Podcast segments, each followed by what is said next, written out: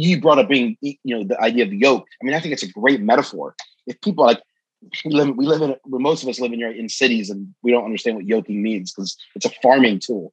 But like the, the, the idea of a yoke is like you put these two ox, the two oxen together, and if the yoke is this contraption that goes around their necks that holds them together, so that they, they so that they pull the plow in the same direction.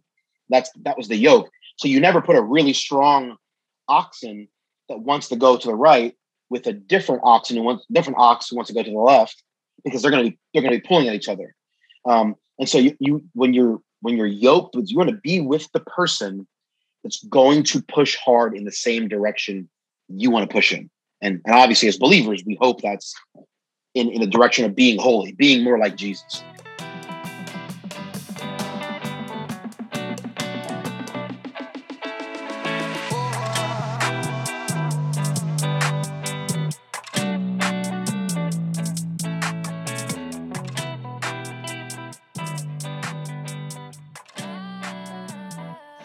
Welcome back to Mind the Gap.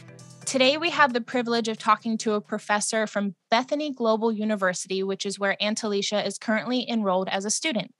Yeah, so today we have Professor Kenneth Ortiz with us. He has taught um, he taught critical thinking and what was the other class that you taught to us last year? Sanctity of life and ethics class. Yes, so he taught critical thinking critical thinking and sanctity of life um, for me freshman year. And then this year we are taking gender and sexuality and race and culture. So I'm really excited about those classes. Um, do you teach any other classes? Uh, yeah, sometimes various Bible theology classes, preaching, eschatology. I've uh, depends on the semester; it varies, but almost everything in the realm of theology or ethics. Awesome. Well, yeah, if you um, could just tell us like a little bit about like your personal testimony, your professional life, just like a little rundown of who you are. Yeah, I uh, grew up in Philadelphia, Pennsylvania. For any Pennsylvania people out there, shout out to you. Um, I uh, did not grow up in a Christian home. I had a really good friend of mine invited me to church. He told me I should come to church. I said, why? He said, because there's a lot of pretty girls at church. And I decided I like pretty girls. I should go to church. And that's literally the first time I went to church as a high school student. And um, I quickly found out that I was a sinner in need of a savior. And I met Jesus as a high school student, changed my life. That was in the late 90s. And I've uh, pretty much lived for Jesus all the days of my life since then. I've had a few seasons where, of doubt and a few seasons of uh, extra sin. And God has always found a way to bring people my way to rebuke me, and to guide me back. And I've been so thankful for that. Um, spent a lot of my life as a youth pastor, a youth and young adult pastor. Um, I'm also now one of the teaching pastors at Cities Church in uh, St. Paul and a, and a professor at Bethany Global University. And again, as I mentioned, I teach various classes related to theology and ethics. Um, I'm also a PhD student. I'm about 50% way through my doctorate, um, studying uh, historical theology. I'm kind of a church history nerd. Uh, so that's kind of uh, all of me in a wrap. Oh, I have a daughter now. She's 10 weeks old and she's super cute and she's my favorite thing in the world. Congratulations. I am about seven months pregnant with my first, and it's a girl. Come on. Love it. Little Letty, she's so cute. I love her so um, much. I love her too. Probably not as much as you do, but right. I do love her. Um, so what made you like that's I didn't even know that about your story. You're like, I want to go to youth group to meet these women, and then you learn Jesus. Like, I feel like that's what happens for a lot of people. Like, we have like ulterior motives. Like me, I wanted to be just a cool kid with like my siblings going to the church they went to, and then like all of them and their friends ended up like getting older, going to different churches, and I was like still there, like really pursuing God. But um, so what made you want to like pursue ministry when you did decide, like, okay, yeah, I'm fully giving my heart to God? That's a great question. Um, I don't real honestly, uh, I didn't know what to do with my life. I graduated high school and I did pretty well in school, but nothing really excited me. And my youth pastor had this had a, a huge impact on my life. And so I was just like, I want to just do what Rob does. And I was like, Rob, how do I do what you do? He's like, like you just hang out with teenagers and young adults and college students, and you help them love Jesus more. I just think that's cool. And he was like, well, here's kind of here's the road to, to pastoral ministry. And so that's what led me down that road. Um, I will say several years in, I walked away from ministry when I was 24. I had been a youth pastor in my early 20s, um, which I think I was way too immature to be in the position I was in. That's another conversation. Um, I walked away and I, started working in real estate for a few years because I really had kind of a, a crisis of like, did I just do this because I just thought it was cool, but I wasn't really called by God? And so I walked away and I worked in the business world for several years. And then several years later, I kind of just a, a lot of things happened that really kind of uh, really just helped me realize the only the only time I'm actually happy, the only time I'm really joy and fulfilled fulfilled is when I am investing in young adults um, and helping them love Jesus. And it just I realized, oh, no matter how much money I make, I'm not fulfilled because this is just this is not what I was born for. And I kind of had a rediscovery in my uh, in my late 20s, almost 30, and then in my early 30s started moving direction back that way. So I'm 39 now, and have been back in some sort of pastoral ministry um, or Christian education for you know for the better part of the last uh, you know eight or nine years.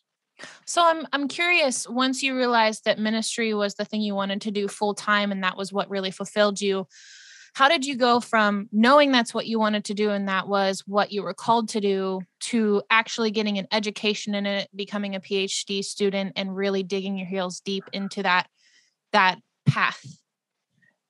you know, really sounds simple, but I just had some really good friends in my life that I talked to, and they just gave me some good wisdom. And um, the advice and wisdom you get never it's never going to match. You know, you ask five people, you're going to get five different perspectives.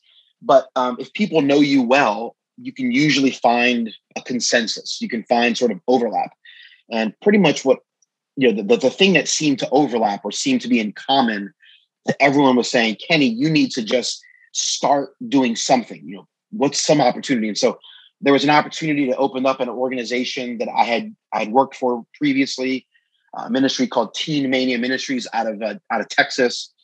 And i didn't really want to do it. It kind of just felt like ah, that's not really what i want to do. But it was just sort of a it was a, it was an on ramp it was at least one step in the direction. And i probably had four or five people tell me hey it's not exactly what you want but it's at least in the direction. And so I, I would tell people, talk to people who know you well, who who care for you. Talk to the four, five, six people who know you best, and and see what they say, and see what overlaps, and see what, and then just try to make try to take some step in the direction. Um, it seems like when it comes to vocational ministry, you almost always stumble into something. It's very rare that there's a clear path, at least to all the pastors I know and ministers that I know, there's almost always kind of a stumbling effect. But we just we trust that God is guiding us in even in that stumbling, so to speak. So in that scenario, would you say the idea of going in the direction that you like directing yourself towards the say the career that you think God is pushing you towards like the direction is more important than the momentum? As far as you don't necessarily know if every step you're taking is exactly what you're supposed to be doing in the moment but as long as you're going in that general general direction and you're you're talking to God and you know having that relationship with him you'd say that's the way you kind of got into this s- settling of your life where you are now. Yeah i i think that's probably i think that's probably a true statement that the direction and trajectory is maybe more important than the momentum you know i'd have to tease that out. Maybe maybe I might say it differently, but I think generally I, I would say yes, that's the right sentiment. Um, you just you set the trajectory, and um, I'm I I also I'm not a person that thinks um, that it's all that hard to figure out what God wants you to do. We we we make it much more complicated. Hmm. And we I, I know I did I did that, and we it's like we we act as if getting out of the will of God is this easy thing. Like this, we make this one step, and then we're out like like, no, like God sends us these massive, like if you're driving on a freeway and there's like four lanes, you know, going south, you can drive in any one of those lanes. It doesn't really matter what lane you're in, you're headed in the right direction. Um, and just drive in whatever lane you want or whatever speed you want, but don't ignore the warning signs. You know, if you're in the far right lane and there's an exit sign that says, "Hey, this this lane ends in a quarter mile and it exits," well, you want to you don't want to ignore that warning sign. Um, you, you want to get over. And so I think that's that's the metaphor I try to give a lot of young adults is that I think sometimes we act like we're going to make one mistake and then we blow it and we, we've ruined our whole trajectory of life. No, like just head in the right direction and don't ignore the warning signs along the way. There's there's going to be warning signs. God is going to send people and situations in your life to shout to you something you're about to do is stupid. It's going to be harmful. It's going to be sinful. It's going to cause pain. Don't do it. And so, if, as long as you're headed in, in a direction, um, and you're, you're you're paying attention to the warning signs, the lane you're driving in, and even the speed at which you're driving is, in my opinion, far less important because we, we ultimately trust that God is providential. We trust that God is sovereign. He's guiding us. God wants you in his will more than you want to be in his will. And so he's going to work harder than you to protect you and guide you than you ever will. That makes total sense to me. I'm wondering what you tell the young people that you work with, and including myself, I'm 29, I'm young. so, and, and I'm coming from a point of perfectionism, perfectionism, and God has really worked on that with me. Like, mm-hmm. I don't want to take a step until I know it's absolutely what we, what you want me to do. Like, I want it to, to be completely laid out and what I'm going to do next and all these things. And I've really worked through that in the past couple years. But I'm wondering what you would say to someone who is working towards going in that direction and, and say we're trying to pay attention to these warning signs.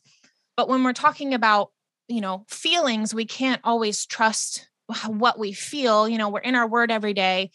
So that can help us give us wisdom and discernment. But what would you say might be the indicator that there is of a red flag or a warning sign it's not you know like like it's not always a feeling so how would you describe that to someone who's really trying to figure that out yeah it's a great great question great thoughts i guess i would split it into two the, the perfectionist personality um, as you just alluded to and i i've got a little bit of experience with that not because I, I am myself am not that kind of person but my wife is and she's she'll talk about that often where she does wrestle, kind of what you just said, like, and I'm nervous to take a step unless I know for sure that it's going to be the right thing. And it's exactly what God wants me to do. And, and so she and I have had a lot of conversations about that.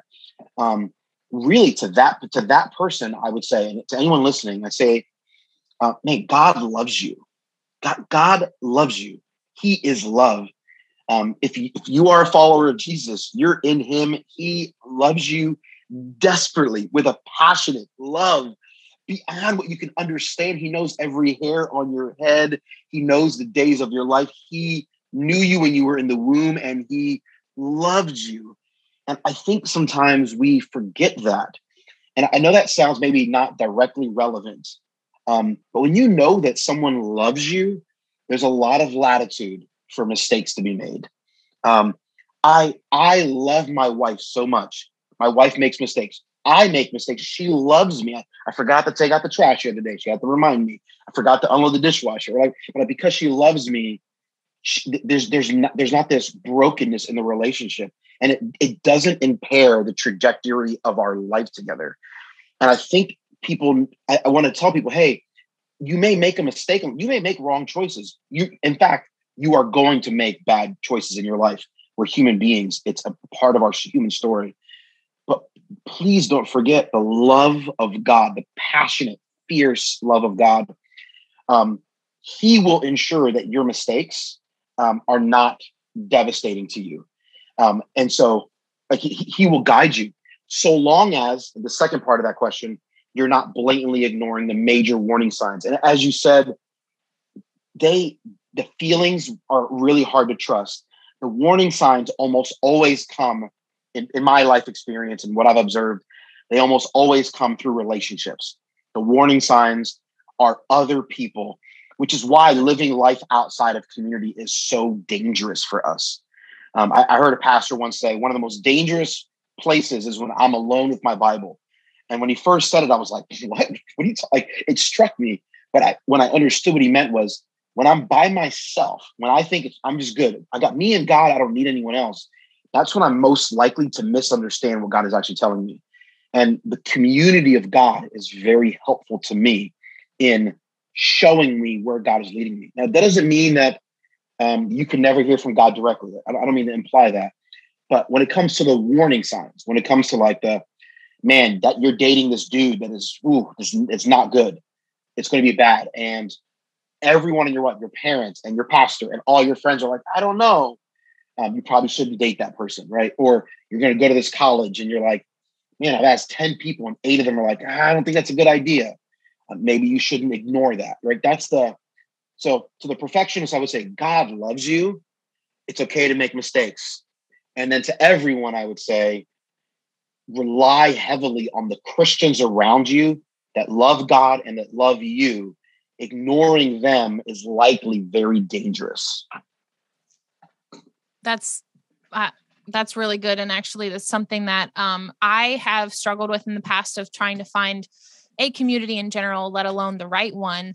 Um, mm. And what I would what I would ask you is I actually know someone personally who listens to this podcast regularly, a friend of mine, and she is actually struggling to find the right church family in in a, where in and around where she lives right now and she's one of those people like a lot of people i think that has been to church really tried to put themselves in it and then you know got church hurt or got burned by someone or had like some yeah. kind of you know you know how that goes and yep. when we get try to put our back ourselves back into it and and you know not blame god for those uh, imperfect humans that were put in our path and maybe hurt us when we're trying to get back into it there's uh, you know for me there's a lot of things to consider as far as you know the the truth of what's preached at that church and the amount of grace that's given to people and the the kind of people that are in that community and even the theology behind everything and, and aunt alicia told me a little bit about your calvinism theology views and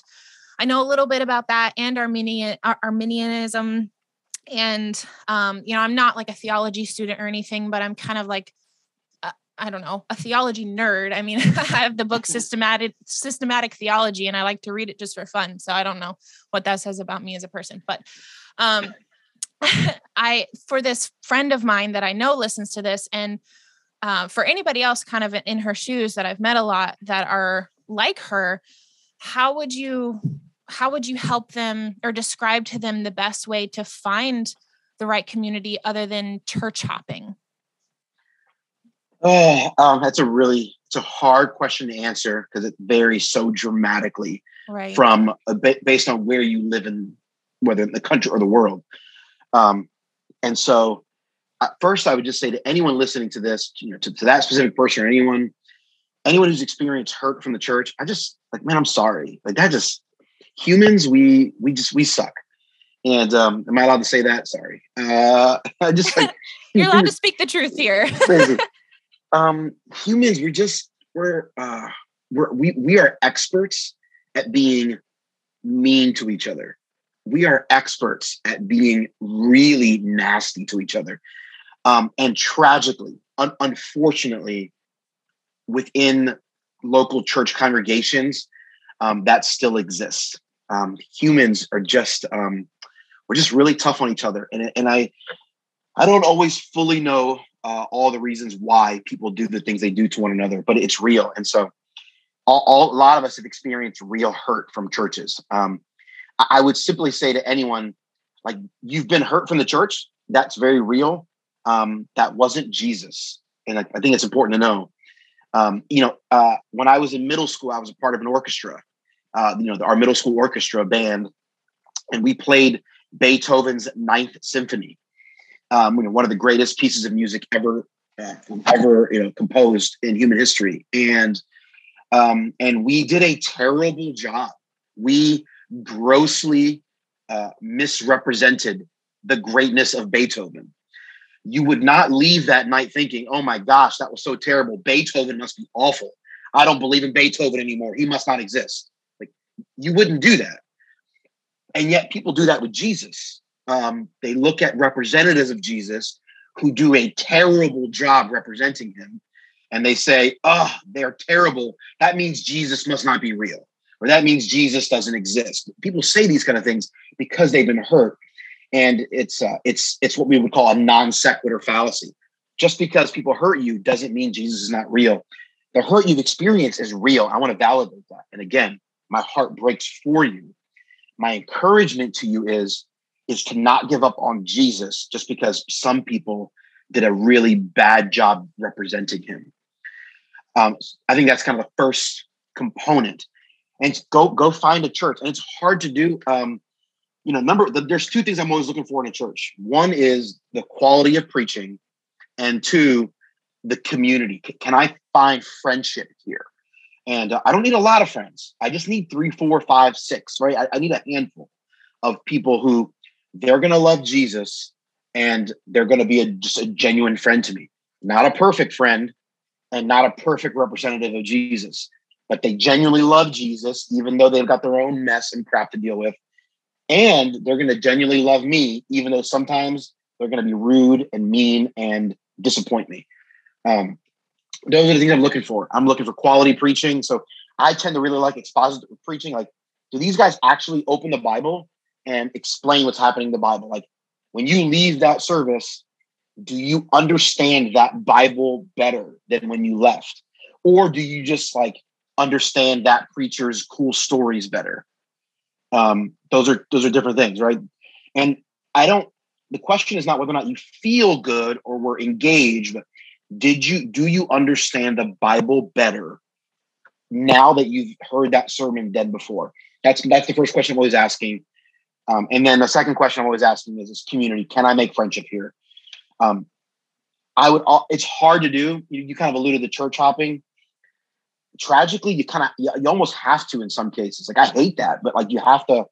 I would say give every church a fair shot. If you go to a church, um, go to that church for like at least like six Sundays in a row and uh, annoy the pastors, email the pastors, uh, email the leaders, tweet them, Facebook message them, what like be the most annoying person ever. Force them to introduce you to people and get you in a small group or a Bible study. Force them to have coffee with you. Um, like make it really hard for them to ignore you. People come to our church sometimes, and um, and then they leave and they get mad. They're like, "Well, no, no one ever talked to me." I'm like, "There's 500 people in the room. I didn't know you were there. It's not because I don't love you. I just, I just, I'm sorry. I'm not, I'm not an expert in knowing every person in the room. Um, but if but if you ask me to have, have, coffee, I would say yes. Like I, if you ask me um, to, to connect, I'm going to say yeah. In fact, we were originally scheduled to do this podcast last week, and I had to cancel because someone in our congregation wanted to have coffee with me as a pastor, um, and that's a priority to me. And so, um, so I, I would say that you know, one, don't give up on Jesus just because some people represented him really badly. Um, and then when you're looking for a church, you're looking for two things quality preaching and you're looking for friendships, give it at least six weeks, do everything you can to make friendships. And if you can't, then move on to the next one. Going back to like one point that you said, and like still in the realm of this, what would you say to those people who are like, well, I've I've gone church hopping. Like one, I'm coming from church hurt. I've gone church hopping and all the churches that I'm seeing in my area are the same. Maybe it's maybe it is the culture of their area or like whatever mm. the case may be.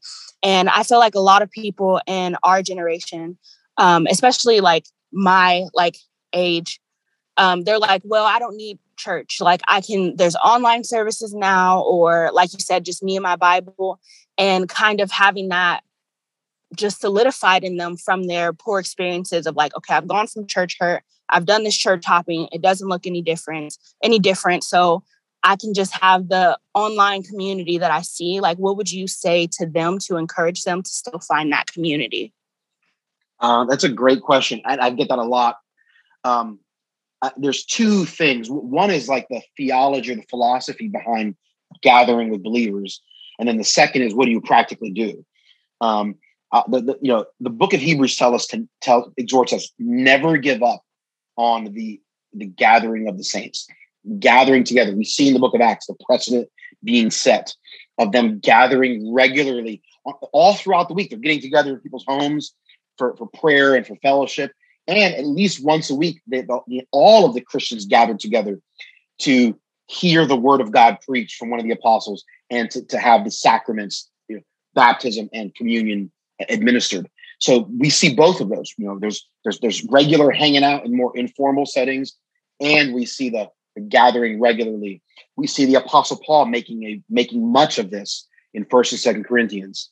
Um, we we see the Apostle Peter making much of this in his letter. So there's a clear precedent that we are to gather together regularly with people that know us. Um, and, and you cannot get that online. I don't care what anyone says. Um, it, it's interesting to me, like the, the, the conference industry, like across America today, there are conferences, business conferences, web, you know, there's all these different conventions and conferences that happen. And every area of business and every arena of society has their own conference, right? Comic Con in San Diego and podcast movement in whatever city. Like there's all these different conferences. And so often I've asked people, why are these still conferences happening? They're very expensive, right? Airplane tickets, hotels, meals, tickets to the event. Why do people still go to conferences when you can just record the thing and watch it online? Like you can get the content. In, in fact, you probably can absorb the content better in your own home where there's no distractions why do conferences still exist in every arena of society and life and business? And the answer is because everyone intuitively knows that the gathering people together makes a difference. There is something, I would say, supernatural about being in proximity to people that are like minded, which is why from across North America, across the world, people go to Comic Con in San Diego once a year right? Because they want to be around other people that love comic books and movie characters the way they do. Um, and there's these different conferences and conventions. Um, they they go, people go to these events every year, year after year, and they spend big money because they want to be around people that are like them.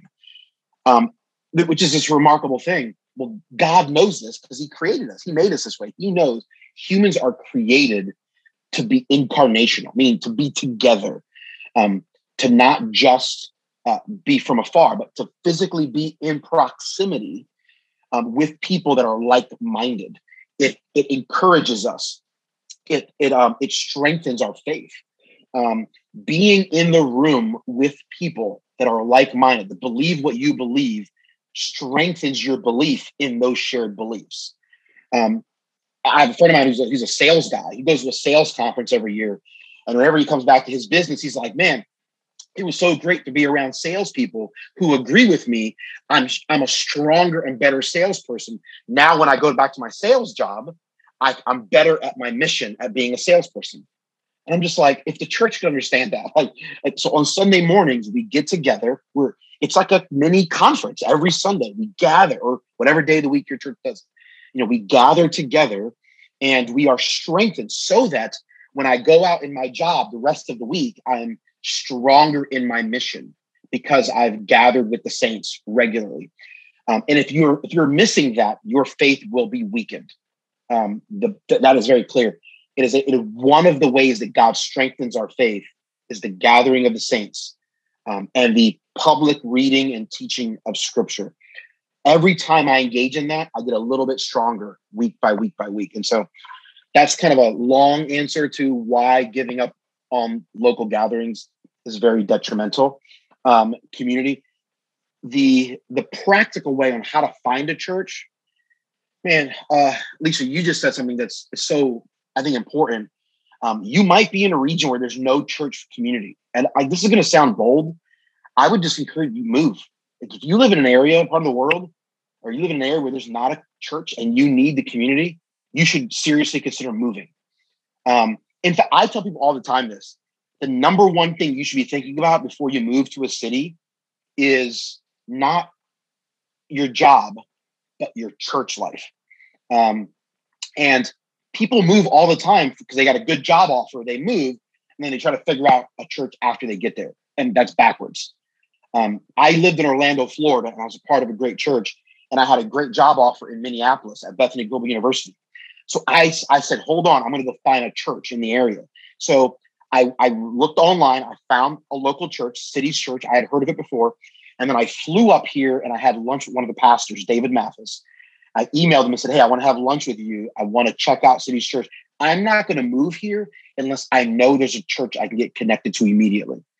Um, and I did that from afar. I kind of church hopped from afar, from from Florida.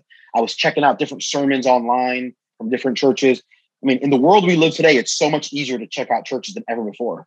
Um, I read their statement of faith. I listened to sermons. And then when I moved here, I had lunch with David Mathis. And I said, okay, that's the church I'm going to go to. And then I said yes to the job.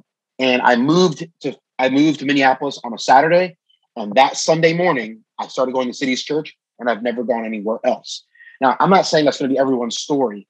I'm just saying I find people make local church life a low priority when they're making life decisions. And then they complain about not being able to find the church. I, have friends of mine who are, she works a job that um, is on Sunday mornings. So she's trying to find a church at Sunday night or Thursday night, and she doesn't, you know, she doesn't have a, she doesn't have options. And I'm like, you should quit your job. And she's like, no, this is a great job. It's one of the best jobs in the world. God wouldn't have given me this job if he wants me to just quit.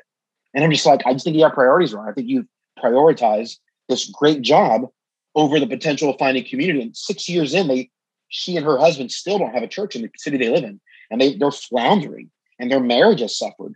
And I've observed this for six years. And I'm like, you guys need to be in a church, but you but you idolize your job more than your spiritual life.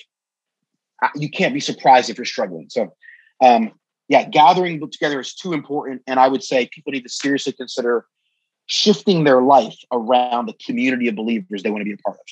So it sounds like a thing of priorities and commitment and those two things going hand in hand as far as far yeah. as like having the right priorities but also once you make a decision be committed to it like it sounds like you had the right priorities of finding a right church but once you found Cities Church you're like this is where i am i'm not going to try and find another one because i've made the decision and it sounds very similar to me like a marriage. 100% so um Leisha was telling me a little bit about your like I guess she is close with your family and Leisha you can go into this a little bit more. Um but I was wondering um you know how that worked out with you meeting your wife and kind of having the same ideas of finding a church and finding a wife and and and maybe it's a similar process in in that regard or uh, what would you say to that um, interesting, you should say you. We actually at our church, we actually consider membership. When you become a member at our church, it's a big deal. We actually have membership, a membership covenant, and so here are the things, promises we as pastors make to you, and here are the promises you as members make to us and the other members. And it is, it's they're like they're like vows, um, and we have them. We, we we recite them to each other. People think it's weird. We don't care, but we make a big deal of it. And so we, it is analogous to marriage. And it is analogous to marriage in that is there is a way out. Like there are biblical precedents to ending a marriage. There are very few of them, but there are. And there's biblical precedent to ending the membership of your local church. Um, there's legitimate reasons to leave a church. I'm not saying you should, yeah. And, and the reasons to leave a marriage are very few. The leave, reasons to leave a church are more. There's a longer list. Um, so I, they're not a perfect analogy. So I want, I want to make sure people don't misunderstand that. Right. Um, yeah, when it comes to just generally um, the idea of like being like being committed and being um, uh, and having the right priorities. I, I think generally that actually, I mean, that helps you find the right community of believers, the right church. It also helps you find the right spouse. It also helps you find the right job. Um, I think having that clearly, knowing what I think, I think it helps you understand where you ought to live um, and where you ought to not live. I think there's a lot of things it can govern and so, you know, my wife and I, we were first dating. Um, she uh, she wasn't super plugged into a local church. She had she had been involved in a local church tightly. She lived overseas for a while. She had just moved back, and so she, as she moved back, she was kind of not really connected yet. She was not feeling real connected to a church at that point. So I kind of I met her in a season of life where she was more like, "Hey, I'm not really connected to a congregation. I want to be, but ever since I came back from France, it just hasn't quite worked out." And so, um, so we had a lot of conversations about priorities around values. What is important to us? Um, what's our commitment level look like? And so it kind of, to be honest, in our dating relationship, those conversations became easy for us only because of the season of life she was in. Um, and she did say to me at one point, man, you take this like finding a church and being committed to a church and it being a part of how you live your life she was like, wow, you take it way more seriously than almost anyone I've ever met before. And um, she found that attractive. Praise the Lord. She found me attractive, right? Um, but uh, so she she she she thought that was interesting and attractive and appealing, and um, unfortunately, that's missing from the large swath of American. Most American Christians don't take that don't take commitment to a local church seriously. They would think it's laughable that you would even compare marriage to local church commitment. That somehow they're not even close. Certainly, my marriage commitment is higher than my church commitment. My wife is my you know she, that that covenant is more serious. Um, but they're they are analogous to some extent. Yeah, I think that a lot of people our age are just kind of over like from church hurt or from like Christians Christians that they have met that have just been super judgmental, didn't really know them, didn't take the time to like have a relationship and love on them before they gave them correction or whatever and they're new to the faith. So, I think that, you know, our generation is kind of moving away from church community, which is like really sad because it's needed and especially since coming to Bethany, I've realized like how needed it is. Um, but switching gears a little bit, I've always found your story with Milena, like from what I've heard from her, like really interesting of how you guys like, not how you met, because I know like you both worked here, but like just how the relationship came about. Um, and we have our audience is mainly like young women. So I wanted to know if you could just give us a brief summary, whatever you feel comfortable of telling us about like kind of your search for a wife and how that led you to Milena and like what you were looking for and like office visits and like all of that stuff. Um, yeah, I would love to share. I love talking about my wife. Um, I will say, you know, I wanted to be married as a young man in fact, a lot of my friends used to joke. They're like, Kenny's going to be the first one married in our crew, and I was the last one, which is kind of it was interesting. But um, I wanted to be married. I dated a little bit in my twenties, and then I just had this moment of like, eh, I just don't care, and I just sort of ignored dating for like eight years. I just didn't date, and I just, you know, maybe I one or two dates here or there. People would try to set you up with someone, but never really pursued anything. Didn't have any relationship for a really long time, and um, and then I had this like, I don't know, I think it was just God. I can't I can't even describe it. Something inside of me just changed where I was like, okay, I want to be married. I want to be a husband. I want to be a dad. And um and that and so that I I basically this is how I viewed it.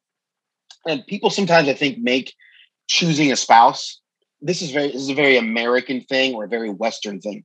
We make it way more romantic than it ought to be.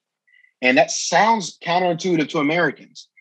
Um, but here's the here's the analogy that I use, and people don't like this, but it's because I think they have a they have a American view of relationships, not a biblical view of relationships. The analogy I use is this: when I walk into Walmart and I need deodorant, okay, when I go in, I say, "Listen, I need deodorant. I recognize I want to be the kind of man that's wearing deodorant." So I walk into Walmart and I look at what they have and I say, look, they've got like 20 different types of deodorant. A lot of these are really good. Some of these are terrible. Some of these would be good for me. Some would not be. Here's what I'm going to do I'm going to pick the best one from what Walmart has made available to me. Here's what a lot of Americans do a lot of Americans walk in and say, you know, I need the deodorant that's just perfect, that meets my perfect list. And none of these meet my perfect list. So they walk out and they, they don't buy the deodorant. And then they say, I'm so angry that Walmart doesn't have a deodorant that meets my, that meets my perfect list.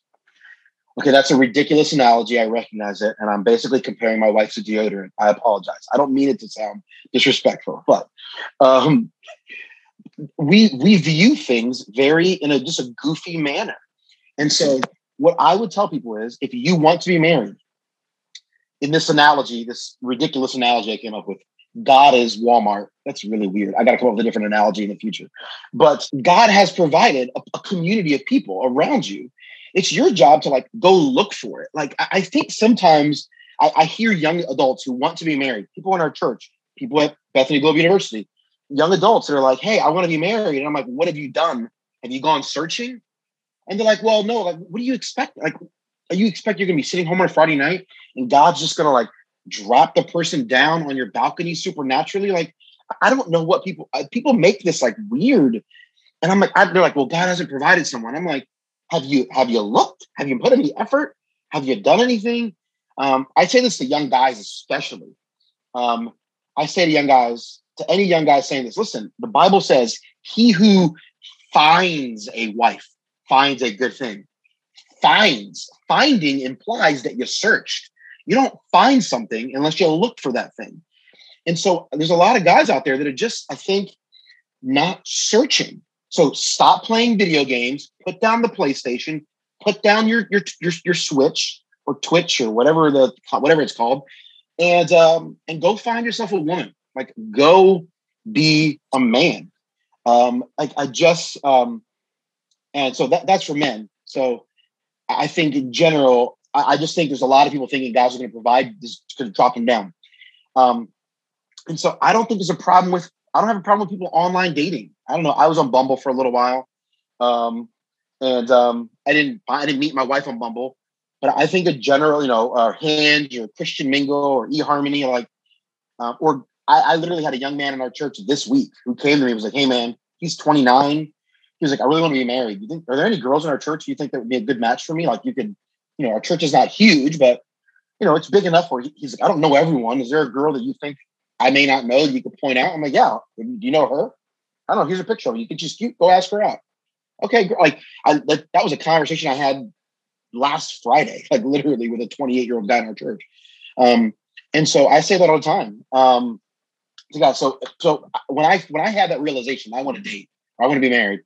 I looked at the community I was a part of in Florida, and there was one girl, one woman who was like, "Hey, she's the she's the the one she's the best of this bunch of like the community that God's provided me. She's the one." So I pursued her. We dated. After several months, we determined that we didn't think it was a good fit. We broke it off. We're still good friends. She loves Jesus. I love Jesus. We're still fr- Facebook friends because you can still be friends with people after you date if you date appropriately. Um, we're still friends. We broke it off. Um, I ended up moving to Minnesota. Um, a year later, I met a different girl. We dated for a little bit. Didn't work out. I was single for like a year. And then Melena came back from France, and I was like, I need some of that in my life. And so she um, she lived uh, she lived in France. We worked together at Bethany Global University, and I basically just went in this like I did some reconnaissance work. I like I talked to like everyone she knows for like six weeks. Everyone, I was hey, what's about Melena? What, what, do you, what do you think about her values? What about this? And and I got a lot of people's perspectives for about six weeks. I got the community of people who know me, who know her, um, and to try to get the community of people that love me to speak into this. And um, almost everyone said that's a great match, except one person said, Hey, it could be a great match, except there's one thing. And you want to make sure you bring it up. And so I said, Great, thanks for the advice. Melena and I went on a few dates, and within four within within four dates, I brought up that issue that my friend had brought up. And we had many conversations about it. And um, and so we dated for like, I think we dated for like nine months. We got engaged for 10 months. We got engaged. Six weeks later, we were married and um, and four months later, she was pregnant. Such a beautiful story. I'm I'm kind of like you, Kenny, where like I've always had the mindset of just like, and I know I'm only 22, but I've always just had the mindset about dating of like you date for marriage. Like that's what I was taught. And in some ways it's been bad for me because I've been in relationships where I'm like, you date for marriage, so then I don't leave. But ultimately like i don't see the point of like how our generation is like well we're kind of just seeing like what's gonna happen and like just the extreme of that because i do think that there is some beauty in like not holding on too much um, but just for me in my like struggles of relationships and trying to figure out like okay yes like i do value a, a marriage over just being able to say that i have a boyfriend or whatever but I'm getting into these crappy relationships that just are not doing me good and not leading me there. And I kind of, I don't know who taught it to me, or like, I'm sure someone taught it to me, but I just had the understanding of like, who am I? Like, am I someone that the, the man that I am looking for, would he see me and want to be with me? Or are my habits and my beliefs things that would push him to find someone different. And so just looking at myself first and growing in myself first before being like, because I know a lot of women nowadays, especially in our generation of hot girl summer, of just being like, well, he has to have a house and a car and he has to make 6k so six figures so that he can like provide for me um but i have like three kids and i don't have a house and i don't have a car and I shouldn't have to because he's going to provide for me. And that's just an extreme. But there are a lot of women who like think that and they don't haven't gotten it into their heads like, what are you bringing to the table? So it's that mentality to, of like treat me like a queen, but I'm not going to act like one. mm. Exactly, exactly. Um, just like how we talk about like men want us to submit to them, but they haven't done da da da. It's like the opposite of like you want a man who's going to love you, but you don't want to submit to him and respect him. Um, but that's a whole different that's a whole different conversation. so going back to you and Mal- and Melena, um, what were the qualities that you saw in her that was like, okay, yes, this is the type of woman that would fit me well? Like, were there specific yeah. things that you saw and was like, okay, yeah, this is her. Yep. Besides her looks, because she's beautiful. That's right. She is beautiful. I agree. Uh, there, um, I used to have a much longer list, and as you get older, that list gets shorter. You realize how super, how silly the list is. You know, when you're 16, I want my wife to have all these things. You're like, that's you just on this side of it, you're just like, wow, that's so dumb. Um, but there are some things that are really that were really important to me. Um, obviously, I wanted a woman who who loved Jesus, and I knew that um, that her love of Jesus was always going to be a priority. That that, uh, that that should be obvious as Christians, but still needs to be said, probably right. Um, and the number of people that date people that just I'm like, does that person really love Jesus? And you're like, well, yeah, I guess. Like, what are you doing? Don't like you're just asking Disciples. for heartbreak. Discipleship dating. That's right. Discipleship dating, uh, flirt to convert, um, missionary date, whatever. Like it just um it doesn't mean God can't use it. I, I know couples where it does, but like it's you're asking for heartache. Um, so that was important to me, obviously. I also specifically wanted a woman who really uh, could. I, I like. I'm kind of an adventurous personality. I like trying new restaurants. I like trying new foods. I like doing weird adventures. I like. I'm kind of a weird personality. Like I like doing those kind of things, and I wanted someone that that would be fun with. Um, and I like. I wanted to have. I like having conversations. I'm. I'm, I'm a talker. Uh, I like talking a lot, and I like. And it's really boring to be in a conversation where you do 90% of the talking. Um, like it's it's legitimately that's not enjoyable. Uh, at least not for me, it's not. And so I wanted someone who's like could talk as much as maybe not as much, but close to someone who would be and someone who is not afraid. I'm, I have a very strong personality. I intimidate people. Students say that sometimes. You know, Professor Ortiz is very intimidating. I'm like, I'm a softie. What are you talking about? But um, I have a personality that I guess intimidates people and I needed to be I, I needed to be with a woman who had a stronger personality as well. Um, I, I, could not have it would not have been a good it would not be healthy for me to be married to a woman who was very timid or shy, reserved, and not assertive because I would just run her over, you know, even unintentionally. Just I would it wouldn't work for it wouldn't be good for her. That kind of woman would not want to be married to me. So I needed a woman who is strong. And people say that regularly about Melena. They would say, man, Melena and Kenny are married. Woo, wow, that's a combination, man. Both of them, those are those are strong personalities. Like people say that about us. Um, but otherwise it wouldn't have worked for her. Like it just there's you know, um, and, and I think vice versa. I, I think um, there are some people that are more mild mannered or they their personalities go back and forth. And so they're they're a little more diverse. I, I needed someone who's more like that. So I think love of Jesus, love of kind of like new experiences was was really enjoyable very talkative and Melena can quickly get to beneath the surface conversations. It doesn't take her a long time to get to deeper conversations. And she's not intimidated easily. She's got a strong, assertive personality and uh, is not afraid to stand up for herself. Those were things that I I knew would be helpful for me as a man, and uh, and I I needed that. Um, and then I thought about children a lot. I wanted wanted some like, hey, this woman's going to be the father, the mother of my children. I want to make sure she loves kids and um, really wants to have children. And when we were dating, I always jokingly said I want to have nine kids. I, I don't actually want to have nine. I don't know how many I want to have. I want to have multiple. Um, and I always jokingly said that just just to see how she felt about it. And um, she would always be like, "Well, that sounds like a lot, but okay, maybe." She, you know, there was at least a sense of like, "All right, well, maybe if that's what God wants." Where some women are like, "Absolutely not," you know, and I and that's fine for them, but they just that wouldn't be a good match for me. Um, and then I just watched her interact with younger people and kids, and she was just so sweet and gentle with them. While we were dating, we hung out with some friends, and I watched her hang out with some kids, and she was just so sweet to them. And um, and I just thought, I think she's going to be really great with kids. And she's been a phenomenal mother. 10 weeks in with our baby, and she's awesome. She's an awesome mom. And so, um, so those are the some things I, I was looking for. Really, I was the, the advice I, I tell people is um, is when you're coming up when you're thinking about what you really want in a spouse, you really need to think about what what you need in terms of your own flaws. My flaw was I tend to run people over.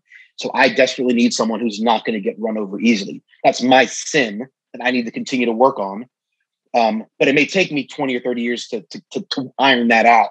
And so I need to I need to be married to someone who can help me in that 20 or 30 year journey as I work on that. And so um, really think about your own sinfulness and your own selfishness, your own brokenness, and what's the type of person that can help you.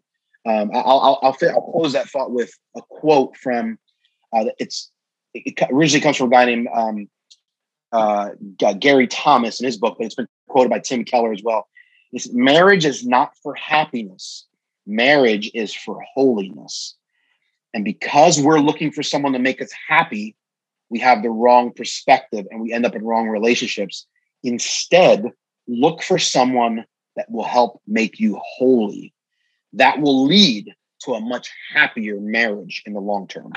It also sounds to me like you need to already have a relationship with Christ. You're you and you need to already know who you are in God and who he created you to be to even start to find who would be a good person to balance you out in your flaws and everything else. Yeah, you know, I mean, that that's the ideal. Um, for sure, I agree. That's probably not realistic for a lot of people. A lot of people are like still struggling, and so I think I would say yes. Try to kind of figure out what, hey, who am I? And one of the ways you do that is ask people around you, like, what are the five things I suck at? Tell me. Like, ask everyone around you. It's a hard conversation to have, but it's insi- it's insightful and helpful. And um, so I, I, agree with you. You you need to have that, but you you it may take you a while to get there. Um, you know, it took. I was in my late thirties before, like, I felt like I had a, a much a really healthy self awareness of my own flaws I would not recommend people wait till their late 30s to be married uh, necessarily. In fact, I think it's I think it's unhealthy for most people to be unmarried in their late 30s. I think it's a rare thing that people should do. Um, and so for some people it works, but I don't think it's ideal. And so, yeah, there's a balance between like figuring out who you are in Christ, what your strengths are, what your flaws are, what your trajectory is, and just being married to someone who can if you're married younger before you understand those things, you can kind of help each other as you discover that. So there, there's a pros and cons. Does that make sense? Yeah, and I would definitely agree because when I met my husband, it, we, uh, I mean, you know, we did not do it the way that ideally would be done and i was extremely broken and long story short this is my second husband where my first one i got married when i was 19 and that was like a a religious thing it's like okay you're not allowed to be your own person as a grown woman unless I give you a way to be submitted to another man, kind of thing.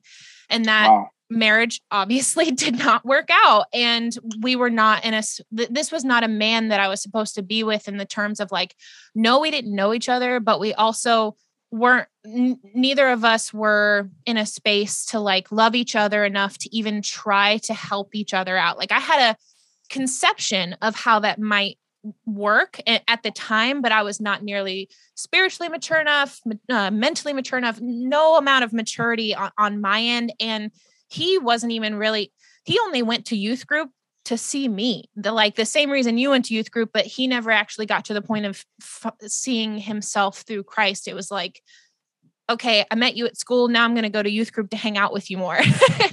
So Man. anyway, that's a long story short, but now I got later on and I had to deal with all the all the hurt of my church and that religious background of making me get married before I was ready. And that, you know, I made that decision, but I was also 19. You know, my brain wasn't fully developed yet. I was making the decision to get out from under the control of the church and my parents and all, all these things just to be my own person. And then I'm divorced wow. at 22 and uh, you know dealing with the aftermath of that and not even knowing how to date never having seen anyone do it right and my you know my parents i was at my parents wedding in utero so like no one i knew had ever really done it right and I was also dealing with depression and everything that goes along with that. And that's just my story. But every a lot of people I know aren't in a space to like, okay, I grew up in church and I have a healthy relationship with God and I know who I am and you know I know Jesus loves me and like I have all this confidence in the biblical knowledge of Christ and now I'm going to go find my spouse and it's going to be a healthy thing. It's not always like that and it wasn't like that for me. But what I will say is I was I was at a point to be um I was at a point to see my own brokenness and and and that's just on my end you know i was able to mature through allowing myself to even get to the point of allowing myself to submit to someone because i'm a very like you know that independent woman kind of personality like i don't need no man you know especially after i was divorced and married to yeah. someone who was emotionally abusive i was like i'm never getting married again i'm never so when I got to that point, God was like really showing me my own brokenness. And that was enough at the time. And He put me mm. in front of someone who I would say, you know, we hear the term equally yoked in church. And when I was growing up, I thought that just meant, oh, you just find someone else who professes to be a Christian and then you get married to them. Um, you know, in, in my own state of brokenness at the time, equally yoked to me was we share similar burdens and similar seeds of truth. Neither of us are perfect. We're both very broken, but we both want to go in the direction of balancing each other out, getting to know each other, and helping each other mature in our own individual ways that God created us to do it together. And that's when I knew that I was able to get married again, which is a, a, a miraculous thing. If anybody knows me personally, it's like, whoa, you got married again? like you said, you never, we're never going to do that.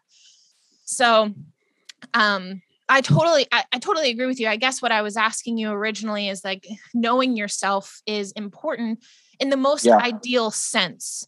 You know, who God created you to be, having a relationship with him, he will show you who you are. But the the reason why you know, we're never going to be fully mature no matter how much we're living on this earth because you know, we're imperfect human beings as long as we're in this fleshly body. So yep. I, it just I I, I don't know. I would say from my personal experience in this regard and not, you know, not being you know a professor of theology or ethics or anything like that but just my own anecdotal experience is no matter where you are as a woman or a man even if you do have your own baggage your own brokenness as as long as you're looking to Christ to see your own flaws and and and asking for forgiveness and give giving him the space to work on you if you meet someone if they have their own flaws like everybody's going to have their own flaws so why not yep. you know why not pursue holiness with someone who's equally broken? There's there's a lot of nuance to it i'm not not saying that at all but everybody's in a different space but there's always a, a direction of holiness that we can go into. Would you would you say that's generally how it works out yeah, I mean, I think trajectory, like you said, like we're, we're headed in the right direction. We're or, or, or right's the wrong word. We're headed in the same direction, right? This, that we're we are both. I mean, you brought up being, you know, the idea of the yoke. I mean, I think it's a great metaphor. If people like we live, we live in most of us live in in cities, and we don't understand what yoking means because it's a farming tool. But like the, the, the idea of a yoke is like you put these two ox, the two oxen together, and if the yoke is this contraption that goes around their necks that holds them together so that they, they so that they pull the plow in the same direction. That's that was the yoke. So you never put a really strong oxen that wants to go to the right with a different oxen who wants different ox who wants to go to the left because they're going to be they're going to be pulling at each other. Um, and so you, you when you're when you're yoked, you want to be with the person that's going to push hard in the same direction you want to push in. And, and obviously, as believers, we hope that's in, in the direction of being holy, being more like Jesus. I mean, that's it. I, I want to be married to someone um, who's going to help me be more like Jesus. And I want to be married to someone who I can help them be more like Jesus. Um, and so I, I, think I think you're right. There's a lot of caveats and so many nuances. Every situation is different. Every situation varies. And I mean, I know we could come up with 20 different stories and we, we would give different advice to all of them. You know, there's there's so many nuances, and it's I want to be fair to not give a blanket statement for everyone, but I, I agree with you. The the knowing who you who you are, having some sense of your own brokenness, having some sense of the direction you need to head is helpful because that'll really govern who you who you kind of hit yourself to. So, what's some advice that you would give to Christians who are looking to be married? Um, particularly women, since that's more of our audience, but like those yeah. who they might be in a relationship or they might have been divorced before, or they might, you know, just want, have that desire and they're sitting in that waiting without having a person that they're like, okay, this is, I'm on this track with them. Um, what's like the biggest piece of advice that you would give to those category, those like three categories of people? Um, man, first, I would just say for any woman who's been through like, which is probably a lot of women, or if, or if not all of them, who have been through really hurtful relationships, been through a divorce, um, just like, man, God does not view you as broken or damaged goods. Um, I've, I've just observed this in a lot of young adult women who have been through brokenness, women who've been through divorce, um, especially, just feel like I'm damaged goods. Um, I'm broken. God, you know, no one's gonna want me, or I'm dirty, and uh, that's just not at all how God views you. Um, I mean, outside of Christ, we are all that way. We are all um, deserving of the wrath of God. Um, but in Christ, you are forgiven, and that's not we're not viewed that way. And so I've I've run into that where some women view themselves that way, and it does choose it does impact how they choose men. And um, and so that's what that's why I, I feel the need to say those things regularly. You're not damaged. That's, that's not how God views you if you're in Christ. Um, and then just practically, I, I know kind of already alluded to earlier, but like consider like if you want to be married, like um, you got to consider like where where are you fishing? Like, you know, if you want to catch some fish, listen, if you want to catch trout, you don't want to be at a lake that only has carp. Like you know, I'm not a fisherman. I don't know. That's probably a bad. Anyone who fishes probably just mocked my analogy. But like, you want to be careful. Like, where are you fishing? Where are you hanging out? Um, what are you doing? And so, like, are you know, are you on eHarmony or are you on uh, what's the what's the hookup app? I forget the Tinder. Let's say, um, like, like, um, like, I don't know. Maybe there are people who can meet on Tinder who love Jesus. And just like, ah, like, there's a culture on Tinder. Like, that, like most people I know who use Tinder are kind of like in this area, maybe like you, maybe you should not use Tinder. Maybe a guy's on that is not going to be your ideal bet. Maybe Hinge is better. I don't know. I'm making stuff like every every situation is different. Um, but like where are you where are you hanging out? Um, who are you spending time with? Who are you making margins for? Um, I think that's part of it. Um, I also tell a lot of young women I, there's there's this idea that men should be the pursuers and women should never do a pursuit. And I think there is some, I think that's rooted in some good ideology. I think there's some good there. However, that doesn't mean that women can do nothing to help perpetuate the pursuing process. I also think a lot of that, like damsel in distress, the man is the pursuer, the woman needs to be sought after. That's that's um, less biblical and it's more tradition that, that that's not really rooted in scripture. There, there's elements there. Um, and so I think it's okay if a girl likes a guy and you want him to ask you out, you should uh, you should say some things to him, or you should make it obvious or communicate with him. So I'll give you an example. Let's say Sally likes Billy, and Sally wants Billy to ask her out. Sally should go to Billy and say, Hey, Billy, We've been friends for a little while. It's been great to get to know you. I think you should ask me on a date because if you do, I'll say yes. Um, I think that would be appropriate. And I think sometimes girls are like, "It's wrong." I don't think it's. I don't think it's wrong at all for a woman to. Now, for some women, it would never want to do that. But I just, I don't, I don't think, I, I don't look at girls as damsels in distress. That should never. Yeah. Now, maybe that's too extreme for some girls. Uh, but maybe, hey, maybe you go talk to the best friend and say, "Hey, hey Johnny, your best friend Billy, I kind of think he's cute. I'm just letting you know if you ask me if you ask me out, I would. So maybe you should drop some hints for me, okay? Like, I don't think that's an absurd thing. Maybe I'm wrong. Maybe I'm crazy. Maybe that sounds too inappropriate to some. Um, but I, I don't think it's inappropriate. Now, and the reason I say that is because partially is because we live in a church culture that has told women they can't pursue. And so we at our church, we are very big on pushing the guys. So like I probably don't need to give that advice to women in our church. And it probably would feel inappropriate in our church context just because we are we push the guys a lot. Hey, um, don't text that girl. You go to her. Don't call her. Go to her face to face. Like this guy at my church who was like, "Hey, do I just go?" Like, yeah, go up to a girl after service and say, "Hey, I saw you serving in kids ministry." That's that sounds kind of stalkerish. Probably don't want to say that. But like, hey, we were we were we were. I saw you at church, and yeah, I noticed you. Would would love to. You want to go grab lunch after service? Um, would, would love to take it. Like just being very clear. So we push our guys to do that a lot, and I do that at BGU, and I talk to the guys regularly. You know, at BGU, it's like it's like 70%, 75% female as our student body. I tell the guys all the time, you want to be married? How you don't have a better, this is the this is the best place you're gonna find a wife. How do you leave this place single? That, well, I don't know what to do. See that girl? Go ask her on a date. Uh, I don't have any money. Here's five dollars. Take her to McDonald's and buy her some fries. Whatever. Like go do something.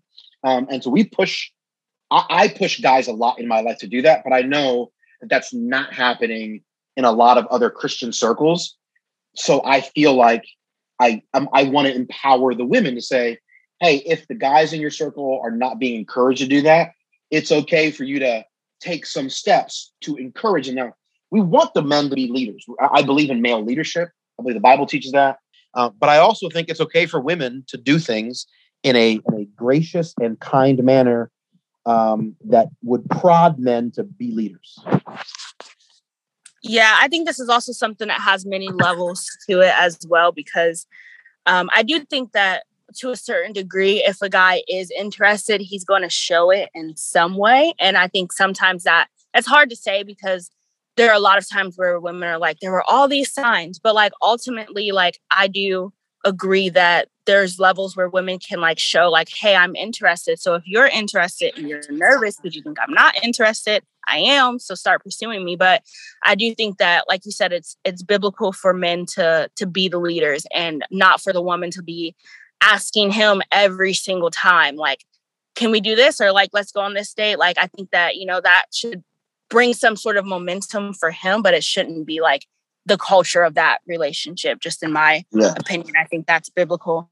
Um, so just to wrap up here i wanted to ask you you know what are some like resources that you recommend for like new believers so i know we've talked a little bit about marriage we've touched on um, the church we've touched a little bit on theology. So like what are some resources that you have including your own awesome podcast um, which i've listened to some of your episodes and it's super great. I think it's really good for someone who's interested in theology um, but doesn't have like that schooling background. So yeah if you could just give us some like books, podcasts, um, just things that you think would help like a new believer or like a, a young Christian woman who's like trying to grow in her faith or, or even guys?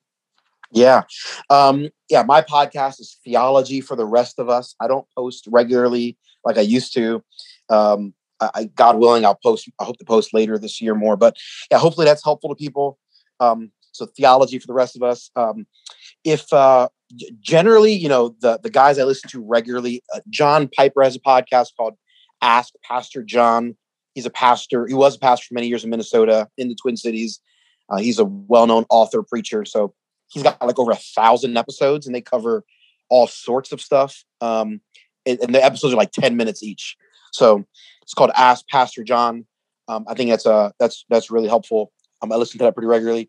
Um, as far as books, um, if you're a new believer, there's a great book by getting David Mathis, who he's one of the pastors at Cities Church, one of my co-pastors.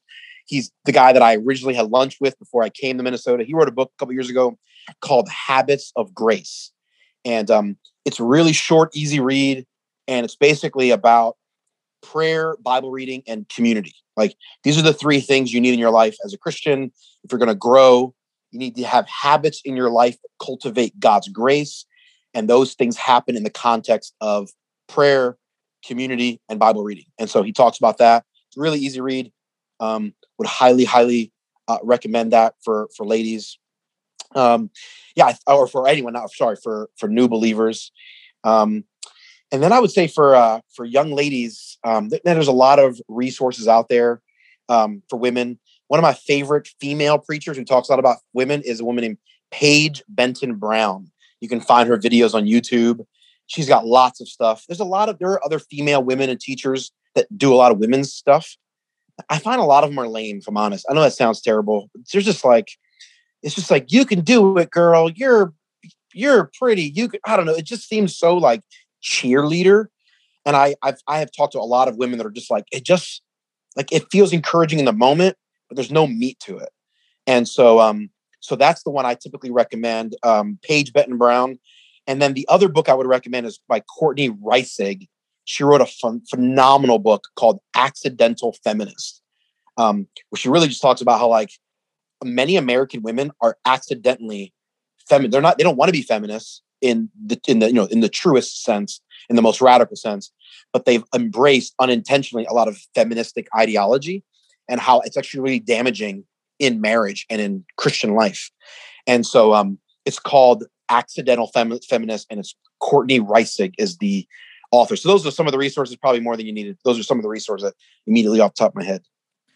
Well, thank you so much for providing above and beyond what we asked for and being here to talk with us today. You were such a pleasure to talk to and get to know a little bit better.